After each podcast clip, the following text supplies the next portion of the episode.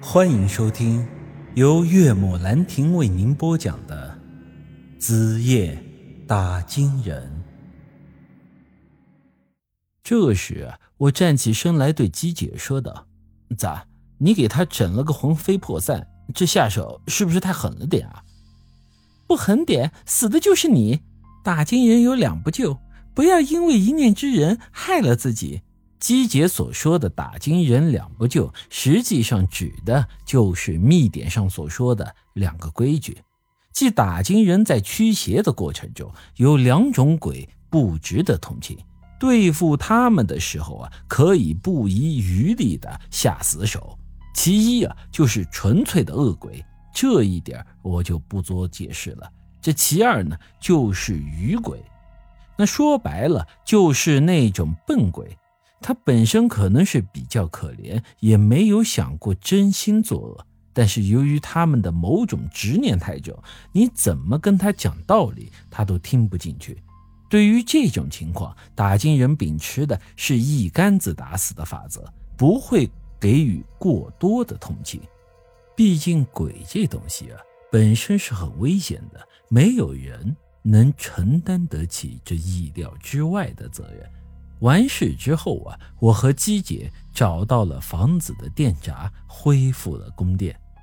之后呢，我们找遍了整栋房子，但却并没有找到简明月那丫头。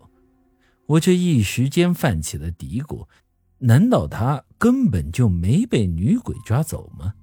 不过，我们虽然没能找到简明月，但却在地下室里有了新的发现。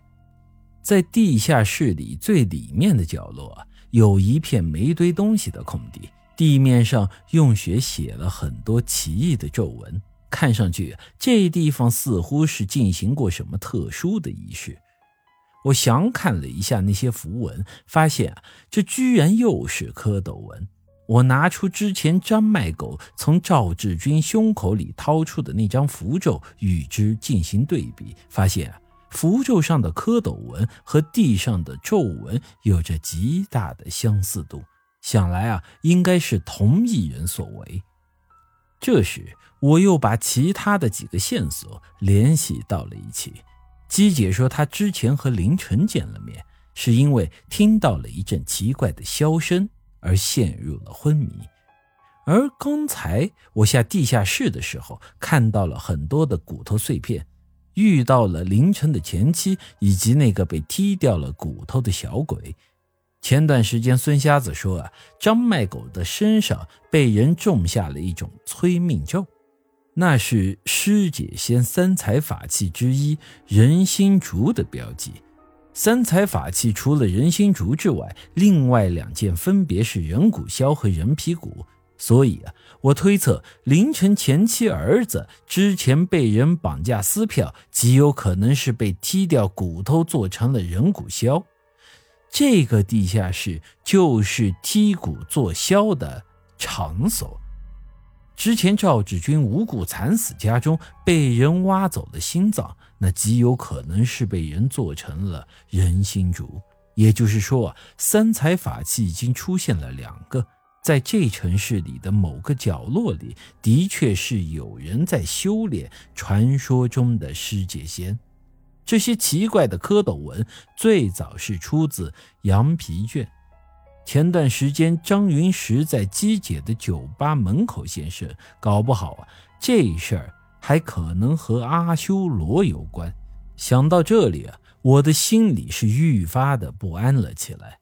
之后，我和姬姐抄录了地下室里的那些蝌蚪文，然后将那些血迹全都清理干净了，才离开了凌晨的别墅。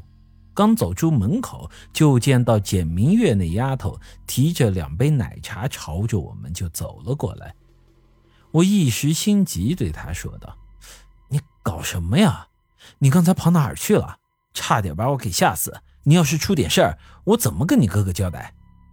他却若无其事地笑着说：“没有啦，我想着既然要看你捉奸，这么一出好戏，没点吃的怎么行？所以啊，我就去买了两杯奶茶。咦，对了，这屋里有什么东西啊？你为什么会害怕我出事？”买奶茶来看戏，我一时间是真不知道要怎么说他了。但这神鬼之事，我肯定是不能跟他直接说的，于是只能咳嗽一声：“嗯，没啥，这屋里能有什么东西啊？我就是想着大晚上的，你一个姑娘家在外头不安全，所以我才担心的。好了，少废话了，赶快回家去。”简明月瞥了一眼我旁边的姬姐，由于姬姐脚上有伤，这时候是伏在我身边。简明月就微微一笑：“哦，他回心转意了呀，可惜最精彩的部分我没看着。”说着，塞了一杯奶茶到我手里，然后就笑嘻嘻的走了。姬姐在一旁瞥了瞥我：“这就是你刚才说要找的那个姑娘？”她说的捉奸，还有回心转意是什么意思？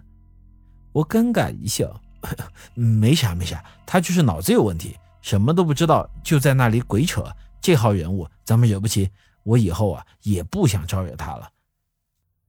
本集已经播讲完毕，欢迎您的继续收听。